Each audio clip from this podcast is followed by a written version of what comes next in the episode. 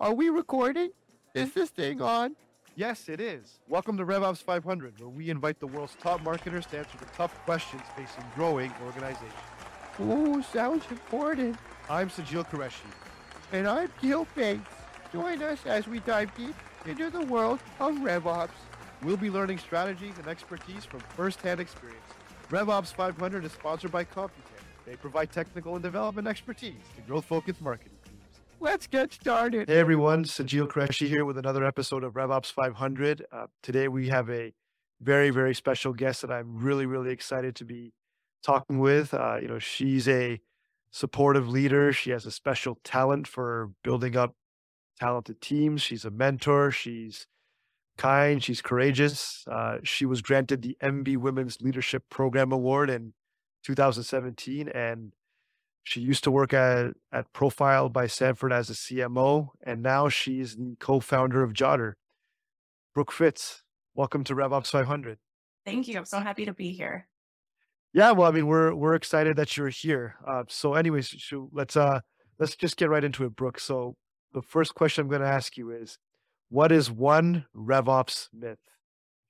You know, in the past several years working with franchise businesses and as it relates specifically to RevOps, I feel so many uh, business owners are really looking for kind of that magic formula with RevOps. You know, tell me uh, what CRM I need. Tell me, tell me how much money I should be spending in advertising. Tell me um, what should my customer support and um, uh, ABM uh, activity be in order to get some of that residual customer feedback.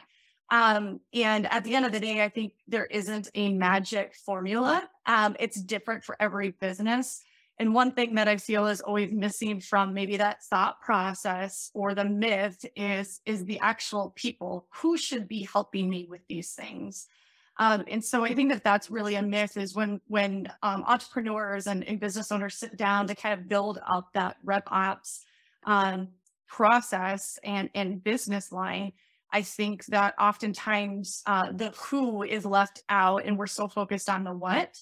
And so, um, and it's going to be different for everyone. Uh, you know, when you bring in someone who's really strong on on your uh, business development side, um, I think that that process might look a little bit different than if you bring um, some digital marker marketers in that are really strong or a really strong head of customer support. And so I think that that process and that um, kind of setup within the RevOps looks a little bit different for every business. So I don't believe there's a magic bullet. I think um, every situation is unique, um, but I do think what's always missing from the conversation is the who versus the what.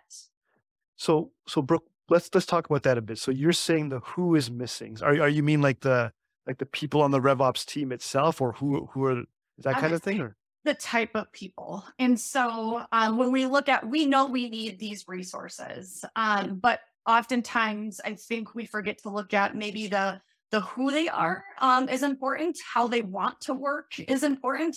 Um, how are we going to maintain the who's in those roles? Because in today's marketplace, our people have proven that it's the most valuable part of, of our RevOps. And I think that when we take them out of the equation and kind of uh, pigeonhole them into, I need this resource versus I need someone who wants to be part of the team and I need somebody who wants to be part of this end outcome. And I want to uh, structure my business in a way that makes them um, a part of that process versus making them a resource of the process, if that makes sense. Yeah so having the ownership over the over the goal of RevOps, whatever it is and and are you saying that that is more important than even like the skills of the person? Like eh, just having the ownership of it all? Yeah in my opinion i think skills can be taught. Um i think it's what what business owners i feel should be looking for kind of that missing piece is is the type of individual. How do they want to work um, how do they want to be part of the end outcome of what we're trying to accomplish? Um, you know what what type of work environment do they work best in? And how can i structure my RevOps to support that versus the other way around? Because at the end of the day some of these resources will just continue to churn and churn and churn if we don't kind of flip it on its head and say okay who do i actually want in these roles and how do I make the business work for them? Got it. Wow, that's a that's an interesting way to look at it. That yeah, people always think about process or technology, but not necessarily the the who is involved on the team and, and those sorts of things. So let, let, I mean, let let's talk about you know Jodder or some of the things that you were doing at Profile by Sanford. I mean, what what kept you what keeps you up at night technically right now in RevOps? Is is there some sort of like you know technical issues that you know you just kind of are constantly battling with regularly? Yeah, you know, let, let, let us in on that a little bit. yeah, I have a, a fintech background. Uh, I got started in fintech uh, over 15 years ago, and uh, really on the payment side, um, and helping fintech entrepreneurs get their businesses spun up. Worked in the credit space um, as well. Worked uh, starting building products. Um, there, Wow. uh, when I was just getting my teeth cut in the industry. Um, and here I am 18 years later, and I would say the one thing that probably keeps me up at night is the payments uh, portion of of our model. um, you know, we you would think we'd have it figured out by now. Um, but I think what it comes down to is there's so many options. Um, it's expensive to do the cost of business is expensive. Um, and then integration, right? Like when we're looking at our tech stacks, what's the best uh, kind of uh, RevOps from end to end, right? Wh- what's the best integration platforms, and and how can I make them work the best together? Um, and again, I think it then comes back to the who. Who can I have work alongside me as part of these decisions uh, to make sure that it's not just me in a silo, in that um, I'm coming at it from um, a, a thoughtful place and and Mhm. one that has other experience feeding into those decisions. So the things that keep me up at night are, I think, are definitely on that backside, that payment side, making sure, um, you know, that not only from a business and a margin perspective, we're being um, thoughtful, but the end consumer and making sure that our clients are feeling cared for, um, that it's not confusing, that we're making it very easy for them. Um, I, I also always say I want it to be easy for them to quit. If I make it easy for them to quit, Right. I think it's real easy to also come back. Um, and so making sure that as part of our strategy that we're very thoughtful and you know what, if we're if we're not living up to our number of the bargain, how can we make this a good experience for the customer as they exit so that hopefully um when we have things in a better light that that we can get them back and make that just as easy. So um, I think it's definitely that that that back end, that payment side, recurring payments um, is something that that we're looking to just get spun up here um, to get Jodder uh, piloted, which is a social media platform where we Right. help small businesses write content, um, build content on their social platforms, um, which I felt was missing in the marketplace. There's so many great social media platforms, and I worked with so many great digital teams over the years, um, but it's almost getting to the point where you need a scientist to run um, our Yeah. programs. And I wanted something to be easy for for an everyday person or an everyday social media marketer, um, as well as those entrepreneurs in fintech, um, as well as in franchising. Uh, there's a lot on the back of those uh, of those business owners, and I wanted to provide a solution that would be easy for them, um, especially when those franchisors are spending so much money at providing great content, great resources, great assets for them to execute in their local markets, but yet it falls to the wayside. It's at the bottom of their to-do list. So wanted to uh, seek out a solution that could help them actually execute um, because i think that that over and over and over i'm hearing again it's not that there's not enough tools out there it's not that there's not enough information on how to do this it really comes down to the end of the day i don't have time to execute all of the things um, in these types of small business models and so i wanted to to make it easy and and my business partner and I set out to uh, make that easy through through building Jodder, which is a social media platform uh, built for small and medium sized businesses to execute their social media on their behalf. Um, so uh, when we set out to look at how how we could sleep at night for the payment side, uh, we just started off piloting with invoicing. It was the easiest, simplest way to do it. We know it's clunky from our end. We know it's not ideal uh, on the client side, and so we're trying to ramp up that recurring payments uh, portion of our business um, to kind of round out our pilot period here in the next 90 days. So yeah, that, that's kind of a, a nice uh, a nice thing because RevOps you're trying to tie in you know sales, marketing, customer success, and if you have you know then the commerce part gets lost is what you're trying to say, right? You know where you know people say, oh yeah, you can buy something maybe, but can you can you can you buy more? Can you get out easy? Can you not do it? And yeah, payments sometimes gets missed because it, it is a technical thing. You have to add that in and different payment models, payment types. You talked about recurring payments like with Jodder you're trying to do. Uh, maybe it could be like a one-off thing too. It could be lots of different types of services that you're offering, right? So there's different kinds of payments in there. So yeah, tying that back into a RevOps strategy is something to to consider. So how, how are you how are you getting through that? I mean, are, are you do you have payments set up? Or you have some of it? You mentioned it's clunky to start with. What is what is the plan? Yeah, so we're uh, really starting to uh, kind of discern on the the platform, the client platform uh, that we want to land with. So I've narrowed it down to three because there are lots out there, um, and so we're rounding out those conversations this week. Um, really looking at then some of those payment gateways. Um, there's narrowed it really down into Stripe's at the top of the list. Sure. I, you know, and and it's also just looking at is is there a way where there's better margin um on the payment side too because um it is expensive. It's expensive to do business. So um just kind of looking at and crunching those numbers and then also then on the technical side making sure that um, we have a sound platform that can be integrated with our existing platform uh, to make sure that our client has a good seamless experience through kind of jumping through these different portals and platforms, making it seamless for them. Got it. Yeah. So I mean, like that's uh, you know, those that's you know, just you you're in the decision phase. I mean, you you, you know you talked about some payment providers and those sorts of things. It looks like you know you're you're getting pretty close on that. Yeah, yeah, we're we're getting real close. Um, like I said, uh, business doesn't stop for these decisions, and so No.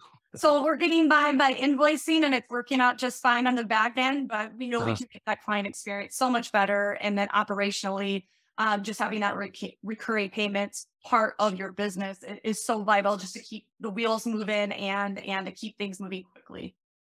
So now, Brooke, when you talk about like adding commerce into into RevOps, now you're you're kind of at the tail end of this process now. I mean, what would you what would you tell businesses? You know, doesn't matter if they're small, mid market, enterprise. How could they tie in? You know, like something like purchasing in like a RevOps strategy. Yeah. So I think really um not doing it in a silo it can get overwhelming really fast when you're looking at all of the options that are out there. There's a lot of tools, there's a lot of platforms. Um, and I think based on your size of business, based on um, what your budget looked like, those those are all pieces of, of that process. Um, but it gets overwhelming really fast. So I would suggest there's um, uh, several um, other tools out there, uh, other uh, websites that actually do some of that work for you. So, uh, or hiring somebody. Um, we also did um, hire some research folks to come in and actually look at that competitive landscape. What were what were the tools that our competitors were using? Is there anything that we could learn from those platforms? Um, what are they charging? Obviously, um, and making sure that we were making um, we were understanding where we were fitting in that competitive landscape. Um, and then taking some of the tools that our competitors were using is a good place to start. Um, and then looking at those competitions. So um, breaking it down, and that that's a, an easy or quick way to kind of find out where where you fit in that market. Um, if you are using, for example, um, if you're a bigger company and you need some of those bigger platforms, I will just use um, um, a Mailchimp, a HubSpot on that on that front end side, hmm uh, Salesforce. Um, if you're a larger company and are using those those common SaaS tools, um, it's real easy right out of the gate to understand where that fits in your budget, understanding what types of resources I'm going to need to help run on those platforms. Uh, but at the end of the day, if if you're not in that space and you're really just starting off as an entrepreneur and small business, um, you got to get a little bit more scrappy um, and and try and look for those tools that maybe the competition is using and start there, and then uh, look to see what other platforms are kind of in that same space. Got it. And Yeah. So so really cross price. got those big guys right out of the gate, right? They're tried, they're true, they're proven, but at the end of the day, might not necessarily fit for your business model. fit. Yeah, exactly. So I mean, uh, yeah, it's just you know, kind of doing your diligence, making sure you got the right fit for the right budget is very important. So those are all, yeah, really solid tips for anybody going through that process. I'd imagine. Let's let's let's talk about the the future of you know of of RevOps a little bit. I mean, what what uh where do you where do you see like where do you see this this whole this whole thing heading? Like, I mean, this whole RevOps revolution, if you want to call it that. Where do you see that? Where do you see it heading? You know, I think uh, digital digital is where it's at. Um, I think there's going to have to be better integrations instead of all of these um, kind of one-off silos of each of your Sure. marketing, sales, support. I think more integration, more seamless integration. Um, I've been in organizations where those um, processes and systems are built natively. Um, I've seen that work really well, um, but it also comes with its pain points too. You're then dependent on your own dev resources to make sure that that flow from um, all the way from sales to customer support um, is seamless. Um, so you're so you're then dependent on internal resources, and we know how challenging that has been. To again, it goes back to the who, making sure you have the who, um, not just the what. What. Um, and so I've seen that work real well. Um, I I do believe SaaS um, it, it is the future. I think ChatGPT has put us in a a new evolution of of where these things are going, and I think it's only going to help um, escalate um, the resources being better, being more efficient um, in building out some of these systems and processes. And so when we talk about um, customer experience and how RevOps plays in that customer experience, I, I can see ChatGPT definitely being a big part of the future of building out that Mhm. experience. Um, I've actually experienced uh, some customer support that I know was built off of ChatGPT, and it was some of the best customer support and experience. It made me feel loved, and and I knew it was coming from. A bot. um, but it it was sometimes almost better than that that that true human experience, right? So there's more control. Um, there's a little bit more control over that customer experience when you're using those tools. Um, so I love that we can make it feel more human. I love that we can provide a better customer experience. Some of the chatbots, I think, um, have have gone by the wayside, um, unless they start using and evolving with some of what ChatGPT is bringing, or just really humanizing the experience. Because I think customers are expecting that now. Yeah, it's almost like what you're saying is a you have this future where it's it's a lot more digital and you have your obviously you know you have your artificial intelligence which can kind of help you with support 24/7 365 something like a ChatGPT you can build on top of that then you put the humans on top of it who you know kind of will train that you know that that bot you know, to to kind of do what you needed to do Exactly. and so yeah that's that's a that's an interesting thing I mean yeah to see how something like ChatGPT will play into RevOps because you know it is it is sales, marketing, customer success. You can plug that all in and make it work, right? I mean that's it's definitely something. Oh yeah, so I mean let's uh let's talk a little bit about you now, Brooke. I mean like tell tell kind of take us back. You know how, how did you get started in? I mean obviously you know probably started in marketing, then evolved into into RevOps. Now you're now you're starting your own you're in your own startup now. You're kind of bootstrapping things. I mean. How, how did you get started in this? You know, how, how did we get to where we are now? Sure, sure. Yeah, I had a pretty colorful background. So I Let's hear it.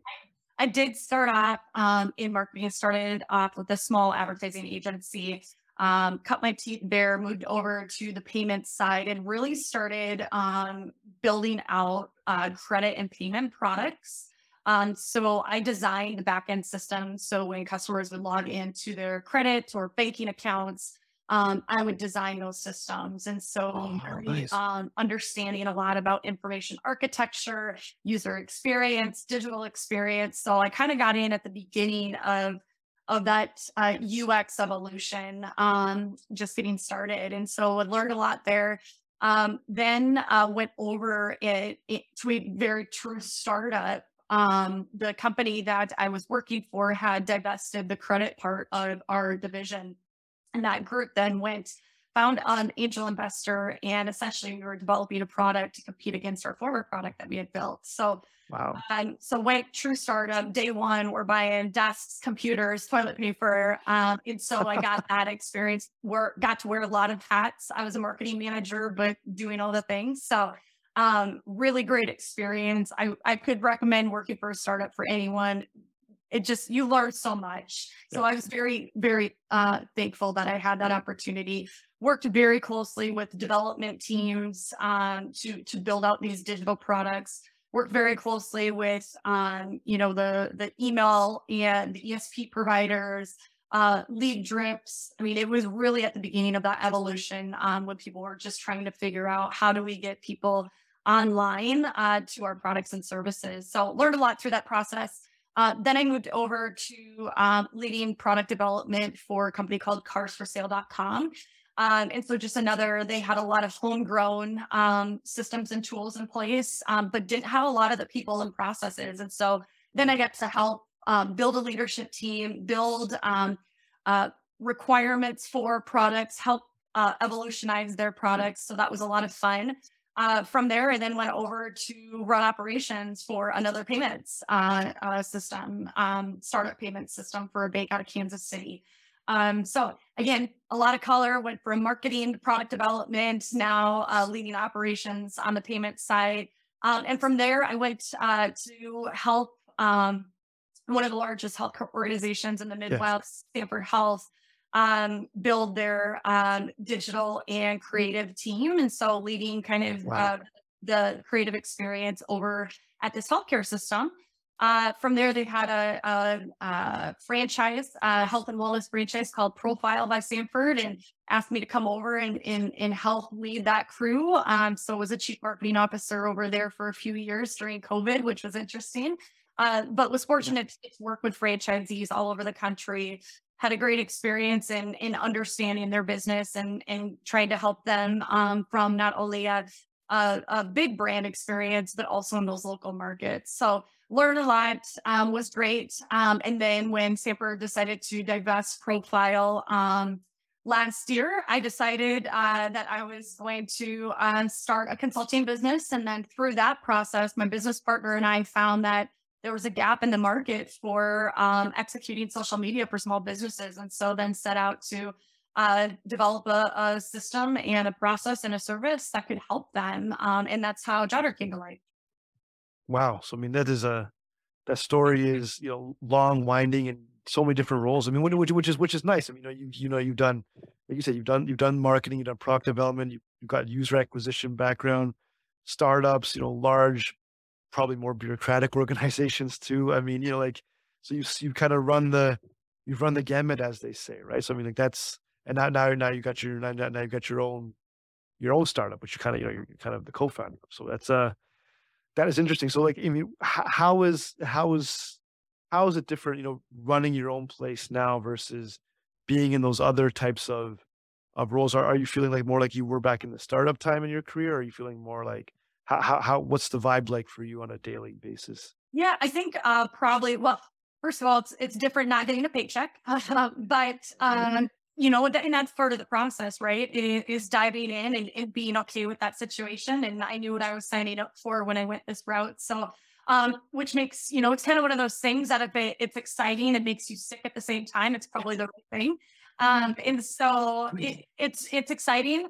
Um, but I also think what's a little bit different is because of all of the experience I've had, not only with startups, but in that corporate environment, um, my network has expanded so much. And so that that's also important is when you are in a startup space, you, you have to have a network of folks that you can reach out to, um, folks that uh, can help you make connections. Um, and so I think that that's really important. And so having the confidence that not only um, do I have I've had experience in building products and building businesses, but really um, you know, making sure that I felt comfortable and confident enough that we had a network of of folks and businesses that we could reach out to and knew that we had a product that was viable to help them. So I think I, definitely having that network of folks um, this this far in my career, and and I think uh, that corporate experience definitely helped make sure that I had a wide network of folks that I could work with and reach out to. Yeah. So, you know, you have your, you, you know, you probably have a, a ton of different types of, of, of, resources that you can kind of pull on people. You can pull on in different shapes and sizes. You know, if it's a startup, maybe it's like a different kind of, kind of people that you work with then. Then if you're in corporate, corporate marketing, it's a very different type of, type of resources that you probably have access to. But yeah, having them both gives you a lot of flexibility and, you know, you build products. So that's a different kind of skill set that you have. And, that people know. So yeah, I mean that's that's that should should help on paper. You know, it should help help you get that those paychecks when they come in or something like that. I hope so. I think industry is important too. I've worked, I, yeah. you know, typically you see a lot of folks just kind of stay in one lane and, and from an industry because that's where your network is at. Um, I actually have been fortunate to bounce around a little bit from uh, payments and fintech, um, agency world, um, automotive, digital acquisition, um, healthcare. And so I also think working in different industries is very helpful um, not only do you learn something new, but you can usually share some of that those lessons learned um, with the folks that maybe don't always because because you don't typically see them engage across those industry lines. But I think it's very important that we do. Oftentimes we go to user groups that's about our industry, but sometimes I think it's really helpful to kind of get outside of our industry to actually learn. Um, so I, I think that that's also been helpful is that I've, I've been able to work in different industry and business lines. Yeah, so you, you kind of see how how the game is played in different Yeah. different different different worlds, right? I mean, you know, marketing cars is very very different than marketing, you know, hospitals or healthcare, right? It's just oh, way different, you know, sold differently, buying process is different, maybe it's a bit more stereotypically more aggressive and more in your face, business to consumer, you know, those sorts of things. And then yeah, you go to healthcare, which is much more passive and probably a bit more buttoned up and you know, it's a little bit more corporate So I mean, but yeah, if, if you if you know both, you can speak the language of both and know when to when to when to, to, to apply one school of thought, when maybe to apply the other, right? And I also like the regulatory environments in each of those industries are very different, Yeah. especially in financial services. So Or yeah. um, I do have to be careful going from one to the next that I'm not kind of holding on to those kind of regulatory things in my mind. You know, in the digital space, it's all kind of the Yes. same. Uh, but when you get down into those industries, there are some unique, obviously, nuances. Healthcare, you got to think about HIPAA. In financial services, you got to think about risk and fraud. And so, um, you know, though helpful, I always have to keep that a little bit in check that we can do things a little bit differently on both sides of the lines. Yeah, and now that you're starting your own place, I mean, you know, there are no, I mean, there are some regulatory, you know, things depending on who your clients are, but you know, it's Yes. probably not as probably not as much as like you know something like you know OMVIC or you know like some sort of like day, you know, you know, uh, dealership regulation or the fintech sector or something like that, or or HIPAA. It's probably a little bit different. Yeah, it, it definitely is. And in this space, which is interesting when it comes to like social content, um, I think it's good to know that when we're marketing for uh, on behalf of a healthcare system or on behalf of um, you know, a, a bank, that we have those things in mind. Um, obviously, you know, not bringing actual um, patient information or client information in the mix, but keeping keeping the information at a level that that keeps everybody safe um, is definitely good to have in your back pocket when you're Yep. Um, soliciting to help them with their social media. All right, so Brooke, take take me back. Like, say, let's let's go back in the past to when you were like in, you know, in your in your in your like you know, education days, like you know, your formative years. What would you tell yourself, say, 15 years ago, 10, 15, 20 years ago? What would you what kind of advice would you give yourself going through this whole process, knowing what you know now? I I think um, for sure when I started off, I think I, I was so my background was in multimedia web development. Got Uh, it. Okay. digital changed so fast. I, I I wasn't quite expecting how quickly the evolution of of the web uh, would impact my career. Um, and so I think that when I set out in my mind thinking that, oh, I'm gonna help develop web websites and build out uh, digital experiences online. I'm gonna help technical teams um, and grow my my career through um, technical teams. Um, is, is really where I thought I was gonna grow. Um, and so I, I think um, being more adaptable and understanding that um, even though I had set out on this path, that um, my path would actually go in a very different way. Um, Mm. and just maybe embracing that a little bit more, that um, I had to learn new skills outside of what um, I was trained in in order to be diversified in the changing environment. And so that was really important. Um, you know, and that, and I and I did have to learn that along the way. Like I'm not just a, a web designer, right? I'm I I've got to I've got to learn email. I've got to learn uh, print design. That one was hard for me coming from a digital background. I got to learn Yeah. design. I've got to um, I've got to learn how to work with people. I've got to learn how to build teams.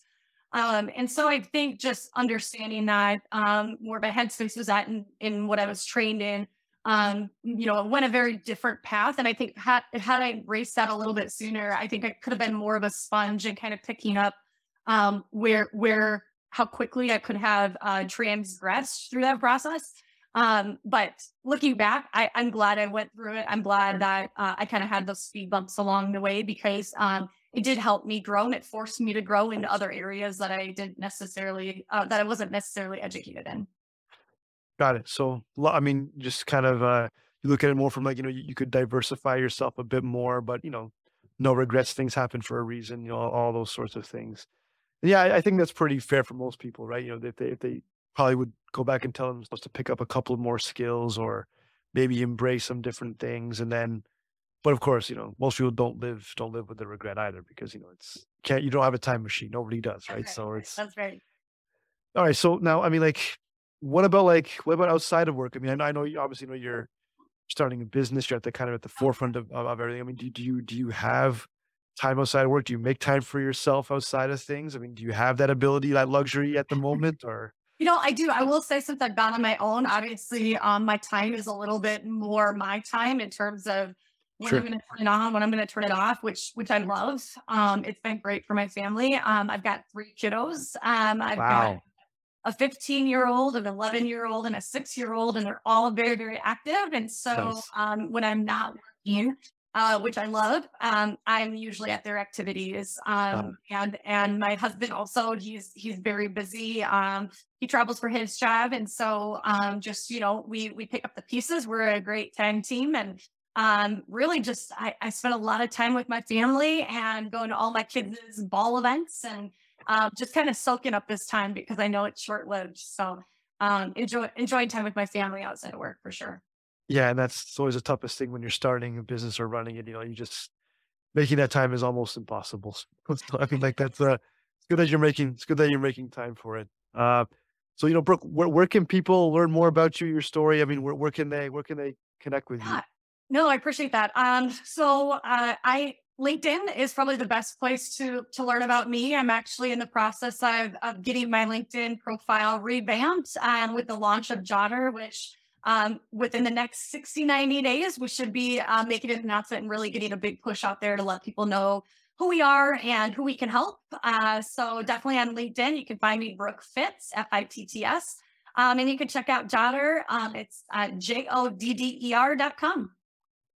All right, that's perfect. And you know, just uh, really appreciate you coming in and you know breaking bread with us a little bit on on on RevOps for you know different kinds of businesses. You know, the thinking about the who versus the what in RevOps. You know, that's been uh that was a that was a huge you know eye opener just for for me. And I hope that you know you had a you had a good time on the show too. Uh, just really appreciate you making the time, Brooke, to to come in and and chat with us today.